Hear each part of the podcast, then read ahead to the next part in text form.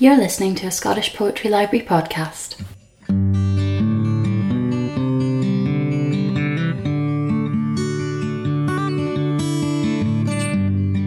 You are now entering Europa. The grass moves on the mass graves. How many divisions has the grass at this discreet perpetual exercise? The fallen leaves are frozen now, the wind falls bitter. No one writes, and I forget. I mark the days. The grass moves on the mass graves. I tell myself I have my work when what I have is paper and a clock. The grass is in the street, the street is at the door. I may not be disturbed, you understand. I have my work so near to its conclusion now that I will never finish it. The grass is at the door, is on the stairs is in the room, my mouth is me, while I mark off the days and think how blessed I am to have my work, to tend the graveyard I become. Hello, and welcome to the latest episode of the Scottish Poetry Libraries podcast series. My name is Colin Waters, and I'll be your host for the next half hour. It's a pleasure and an honour this time to introduce Sean O'Brien, one of only two poets, John Burnside being the other, who has won the T.S. Eliot and Forward prizes for the same collection. That collection for O'Brien was 2007's The Drowned Book. And as celebrated as that book rightly is, the staff of the SPL understandably prefer 2015's The Beautiful Librarians for the title alone. O'Brien was born in 1952 in London, although he grew up in Hull and has, since 1990, lived in Newcastle, where he teaches at the university. In addition to writing poetry, he's also a critic, playwright, and broadcaster. Earlier this year, he published his latest collection, Europa on Picador. He came to the SPL in March to read, and while here, he kindly consented to recording the podcast you're listening to. I began by asking him about publishing a collection titled Europa in the era of Brexit. The poems in the book, the new collection Europa, were written between the spring of 2015 and the end of 2017, and they were written in a period of developing crisis. The 2015 general election, and then the uh, the Brexit vote, and the re-emergence in more or less polite form of uh, fascism in a number of European countries, including the one south of the border here, and a sense of of crisis and wanting. My sense was that I wanted to write about this, not to write about it head on, but to deal with it as the imagination found ways of entering the material, either narratively or historically, uh, or mysteriously. I, I really enjoyed it, and one of the poems I liked was The Chase, and I liked the last lines of it. Too bored to laugh, too cry, tired to cry, you think these people did not matter. Then they do. I mean, that's quite a nice summation or analysis of how people maybe regarded the folk who ended up voting for Brexit. Yes, there was a time when we could have consigned the Brexit's UKIP and worse than UKIP attitudes to, to the possession of a, a, an insignificant minority. Uh, but something has made that kind of opinion half respectable. And um, one of the explanations offered for the result of Brexit was that a proportion of the white working class and I guess the white lower middle class felt neglected, left behind uncared for, and so on. Um, and I suppose what's happened is, in a sense, their revenge, although they can't really have thought what the result of it was going to be. No, because a lot of the regions, to rehearse the usual thing people say at this point, a lot of the regions that voted en masse for, for Brexit are also regions that have benefited from EU funding. Indeed, yes. I feel European. I guess I have done all my adult life, one way or another, and mm. travelled in Europe a lot, worked in Europe, interested in European history, literature, music, arts, cuisine, landscape.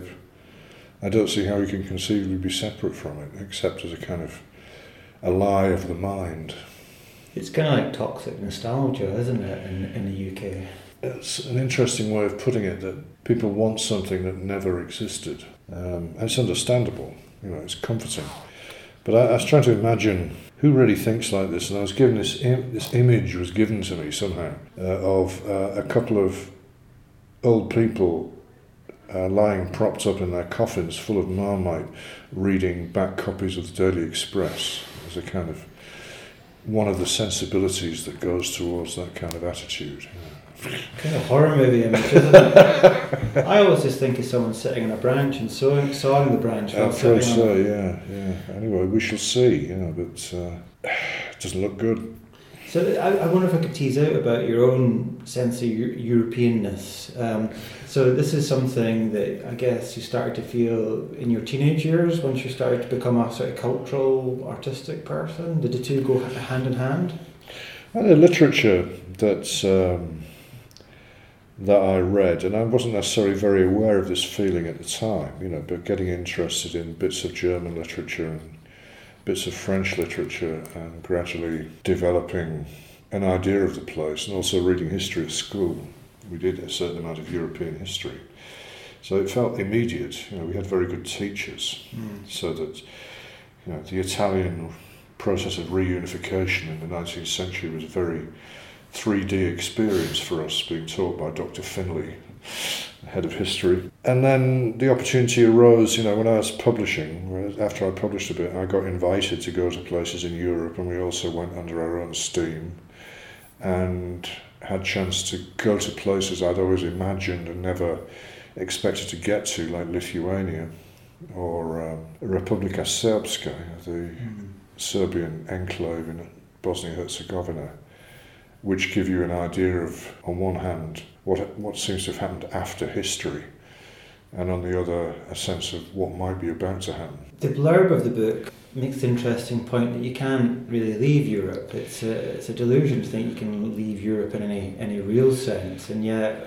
we're doing it and, and at, at some considerable cost to ourselves as well, I think. I would entirely agree. I'm reminded of the old joke, the old newspaper headline that said "Fog in Channel, continent isolated." It's uh, the late Peter Porter, the great Australian poet who lived in London for many years, wrote a poem called "The Last of England" about the picture, the Ford Madox Brown picture of an emigrant ship and uh, on its way to Australia. At least I think it was. And uh, he said, "You cannot leave England; it turns a planet in the mind." And I think the same holds true on a grander scale of Europe. And one of Porter's most intriguing and mysterious poems is actually called Europe.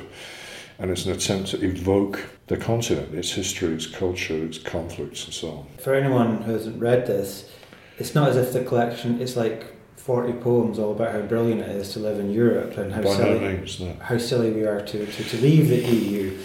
It's a, it's a collection of poems which doesn't flinch from historical, uh, what would you say, atrocities, offences, uh, and and connects the past with the present, I think, as well. Is that a fair summation of how you, you, you sort of set the geography of the map of your collection, I guess? Absolutely, yes. I think that's that's a very fair description of what I've.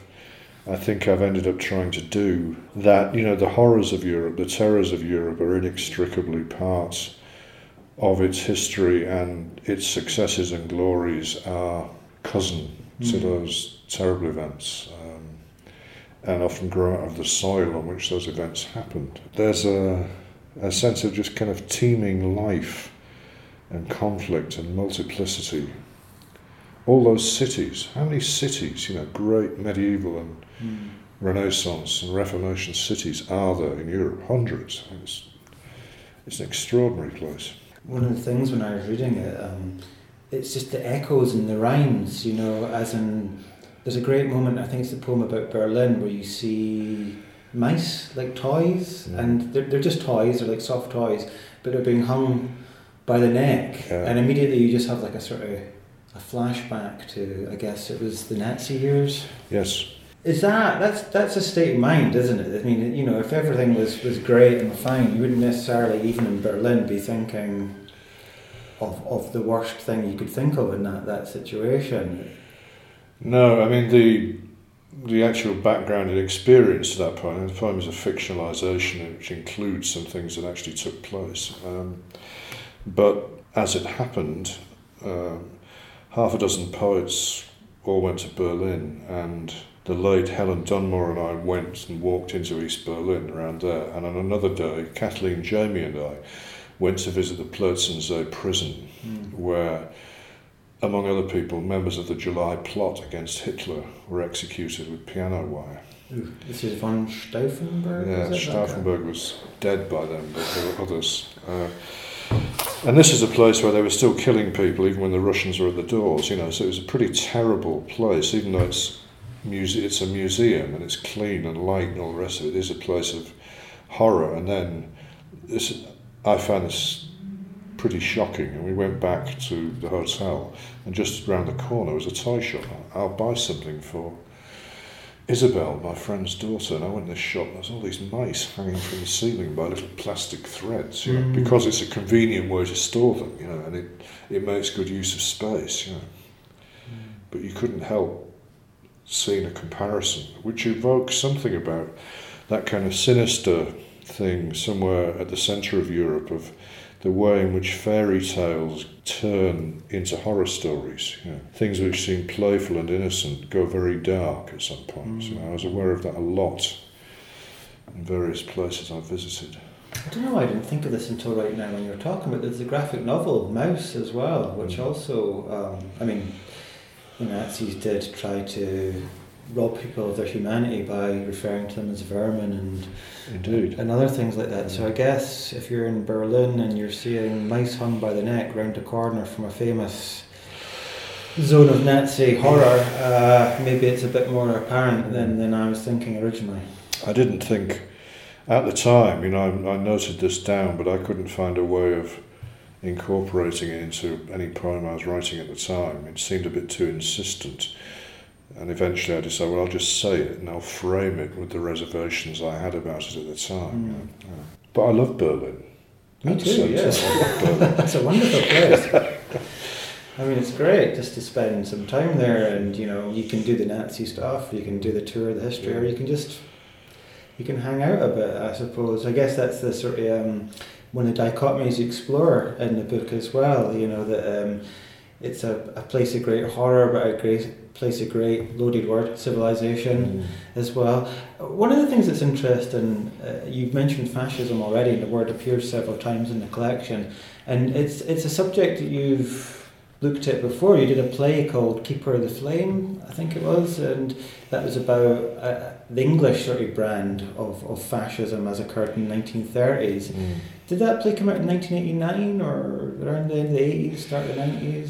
Uh, it would have been 2003, Oh God, I'm way out of um, Yeah. the times. Of, but regardless, it was about a chap looking back on the 1930s, back and forth.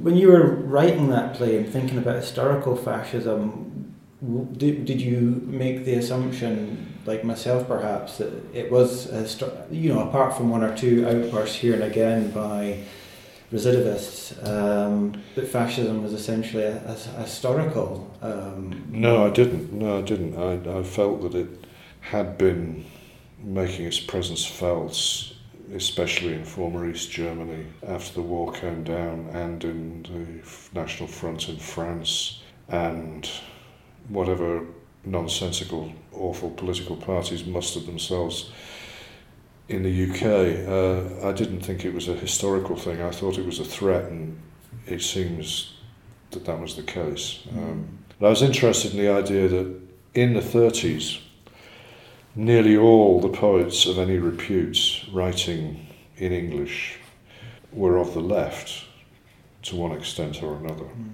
The only one who's any, of any significance who wasn't really is Roy Campbell, the South African poet, who satirised all the others. I was interested in the idea what if you had actually somebody who was a fairly major poet who had gone to the right as a kind of visionary patriot and become involved with a Mosleyite party. That was what it was about. Yeah. mm. The theme crops up. It's something I don't seem to be able to leave it alone. My second novel, once again assembled here, it came out in 2016, is set in a, a school in 1968 when there's a mock election. At the same time as there's a significant by-election going on in the in the city outside the school, where a fascist candidate is standing who's an old boy. So there's a mock election in the school and the real thing happening, the real thing happening outside. You know. Uh, no, it's, it haunts me. I think it's got something to do with the fact that um, I'm told that a member of my family was one of the first people into Belsen and never recovered from the experience, you know, as a soldier. And also, when I was very young, my father took me to see a documentary film about Nazism, which many people would have thought it was irresponsible of him to have done so, but it left an indelible impression on my imagination. You know, so Mm, and when I see it coming, you know, I, um, well, we've read and seen, you know, and visited. We know what it's like. It's, Mm. a, it's a death cult, you know, disguised as Catholicism or disguised as a sort of socialism. You know, it's a death cult. Well, as I often say at this point, we've seen this movie and we know how it ends. Why are people continuing with this? Well, people love a remake. Yeah. this is a reboot, is it? Boot, yeah. Uh, well, uh, a, a re-jack boot. A rejack boot, thank you. That's uh, the right way to put it. Um, I mean, as a result, I think, correct me if I'm wrong, this collection feels more somber than your past collections. It feels um, there's a bit of a, a darker cloud over it. Well, uh, yeah, I don't think anybody would describe the predecessor as being particularly a barrel of laughs. But, but no, this one is definitely pretty um, pretty somber throughout. I mean, there's there's one comic poem in the whole thing. You know, one relatively light-hearted comic poem. The rest of it is fairly sober in its contemplation of things. Completists for RL. Somebody has to remember the OK band with five good songs and two LPs. By accident, we saw them live one night on a short autumn tour of seaside toilets. Somebody had to, and that would be us. They were outside afterwards smoking a joint in the lee of the van. We approached for a word. The balding lead guitarist didn't want to share, and the drummer delivered a harrowing talk on the high cost of touring. He's dead now. They were good, though, good for 30 people, for opening with new material we sensed would never be recorded. We know their name, how they never sold out, how the walls of the dump fell away, and for an hour it was beyond dispute that art is all there is and might not be enough. Uh, I'm interested in bands and music myself, uh, and there's a number of surprising musical, music surprising to me. I know musical references in there. I mean, I noticed you put "Swastika Eyes," the Primal Scream song, in a couple of times. It's a hell of a song. Great song. The military-industrial illusion of um, Military democracy. industrial illusion of democracy. I mean, you don't often hear that in pop hits or anything remixed by the Chemical Brothers or that. Completists, as it happens, is dedicated to Roddy Lumsden. Mm. who himself is an aficionado of all kinds of pop music, uh, knows a great deal about it. Well, knows a great deal about a lot of things, know. But, but you know, it's not based on any particular gig. But we've all been to these places where people we had an interest in were doing what you could tell was their last tour, you know, because nobody except you and your friend had bought their record, you know. So. Yeah, you've continued beyond that moment of um, passion into loyalty. Yes, my taste is very scattered, and I realised at one point in the mid 1980s that I was buying the New Musical Express, and I wasn't interested in most of what was in it, you know. And then I just began to listen to what what came my way rather than trying to remain informed about it. Yeah, that's my attitude. If it's good enough, I'll hear it. Yeah, but I just you know I got too old. Um, but the greatest rock band of all time, Oh. you'd like me to tell you, Yes. is the only ones. Really? Yeah. Wow. Yeah. Another girl on another planet saying one.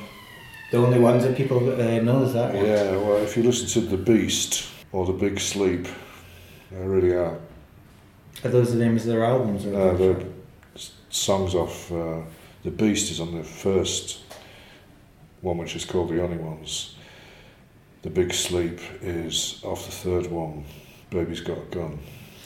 I'll track it down and I'll buy it. I won't stream it. I'll buy it. But um, I they reformed about 10 years ago, and Peter Perrett, the lead singer, had been a junkie for about Mm. 30 years, and he looked it, but he was terrific. He really was, you know, and the whole band were magnificent, you know. Really rich, detailed, passionate, dramatic, you know, lyrical music, and uh, and he put out a solo album last year, I think it was, which is pretty good. How does um, you know the music you're interested in. Does that feed into your work in any way? You know, in terms of I mean, I know there's one or two references from actual lyrics Yeah. um, in, in, in, in Europa's prose, but is there a sort of wider way, a wider influence, a more long lived influence for the music you're interested in, how it works into your, your poetry? Uh, I'm not sure at the level of texture whether it does or not. I couldn't, I couldn't tell you, you know, but sometimes as subject matter, I mean, early poems I wrote about Lowell George, you know, Mhm. of Little Feat, the leader, the band leader of Little Feat. Uh, and, um, and at one time I had a poem which had a quote from Johnny Thunders. The great Johnny Thunders, the late Johnny Thunders. I just thought it was brilliant, and it was a poem in itself. It said, "What do we sing about? Life and death, girls and cars." It's magnificent. It's concise. He's framed it all. Yeah. and that concludes another episode uh, in SPL's podcast series. Uh, some thank yous before I go, as usual. So, uh, thank you to Sean O'Brien for um, sharing his time with us, uh, coming to the SPL and reading uh, from his uh, latest collection, Europa, and uh, talking to us in the podcast series. Uh, thanks too to you, dear listener, for tuning in again, and thanks to my friend Will Campbell who recorded the music that you hear at the start of the show and at the end. Um, if you're interested in the, the doings of the SPL, you can always check out our website, which uh, can be found at www.scottishpoetrylibrary.org.uk. We also, of course, do the social media thing, so our Twitter handle is at By Leaves We Live. We have a Facebook page, of course, who doesn't? And uh, we have an Instagram page too, and I think the handle for that one is SPL Scotland. Uh, we'll be back again, hopefully, in a month's time. Um, uh, so until such time, I shall bid you the fondest of adieus, and we'll play out with one last poem by Sean O'Brien. The chase. Hell might have a function room like this, where gravy fights it out with Harpic. A mock Tudor Midland roadhouse, 30s built, to meet the passing trade long since diverted down the bypass. It fell on hard times, then on harder ones, and kept on falling through false floors, down shafts of optimistic anaglypta, past the cheap and cheerful weddings, underbooked conventions, lingerie events, and charismatic preachers braving out the years God turned his face away. The old place stands in Hawthorne Scrub beside the nibbled chase, its car park dogged by doggers. It must long for arson. What it gets are damaged veterans and others of uncertain provenance, would be werwolves left behind to serve the cause from bunkers dug beneath allotments. Their St. George's flags announce our Ingerland no more. There will be those who speak, who bring fraternal greetings from our Flemish friends, and those who listen with a hope so long deferred it is immortal. What began one pale late summer evening here will end when darkness brings instructions to prepare for the eternal soon, the ur time, worshipped in the true theology where things are otherwise. But in the meantime, minutes must be taken, grist to the banal resentments, nudges, localized atrocities as omens of the greater cause, and let no one forget that there are windows to be licked and public discourse to be joined until, on average 18 seconds in, the call's cut off at Radio Chase. It's where the middle of the Midlands is again. These are the relatives you never see now since your parents' generation died. You do remember, yes, the awkwardness, a funeral tea held somewhere like the chase, that might have even been the chase, a fly blown nowhere, birches, ponds, with HGVs parked up in laybys full of rubbish, and a sense that, give or take, this could be any time since 1931. And someone's husband joining you outside to smoke, assuming you'd agree with his shy, smiling bigotry about our friends from the subcontinent. You can't remember what you said. You can, and it was nothing, while he stood his ground there in the car park. And if he sensed that you were clenching with embarrassment, you couldn't tell. He'd made his point, while you declared you'd better make a start, and he advised what roads you should avoid, and never blinked, while here, in hindsight, you're still blinking at the shame of it, when accident has brought you back down these unfashionable routes and then contrived the need to stop and get a sandwich. Sunday afternoon in Albion's excluded middle. The meeting is concluding on the far side of the corridor. The literature is all there at the back beside the runes and ornamental daggers that make lovely gifts. To say it takes all sorts may be a fallacy, but here they are, and here you are again.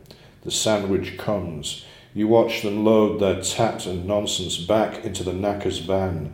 You are confused by a persistent disbelief that this can be the case, this levee of Poujadists dawdling by their cars till those with homes to go to go there, and those with holes hole up to count the days till their black sun rises on this honest plain of midland ash and spoil, and their inheritance is saved from everyone including you. Too bored to laugh, too tired to cry, you think these people do not matter, then they do.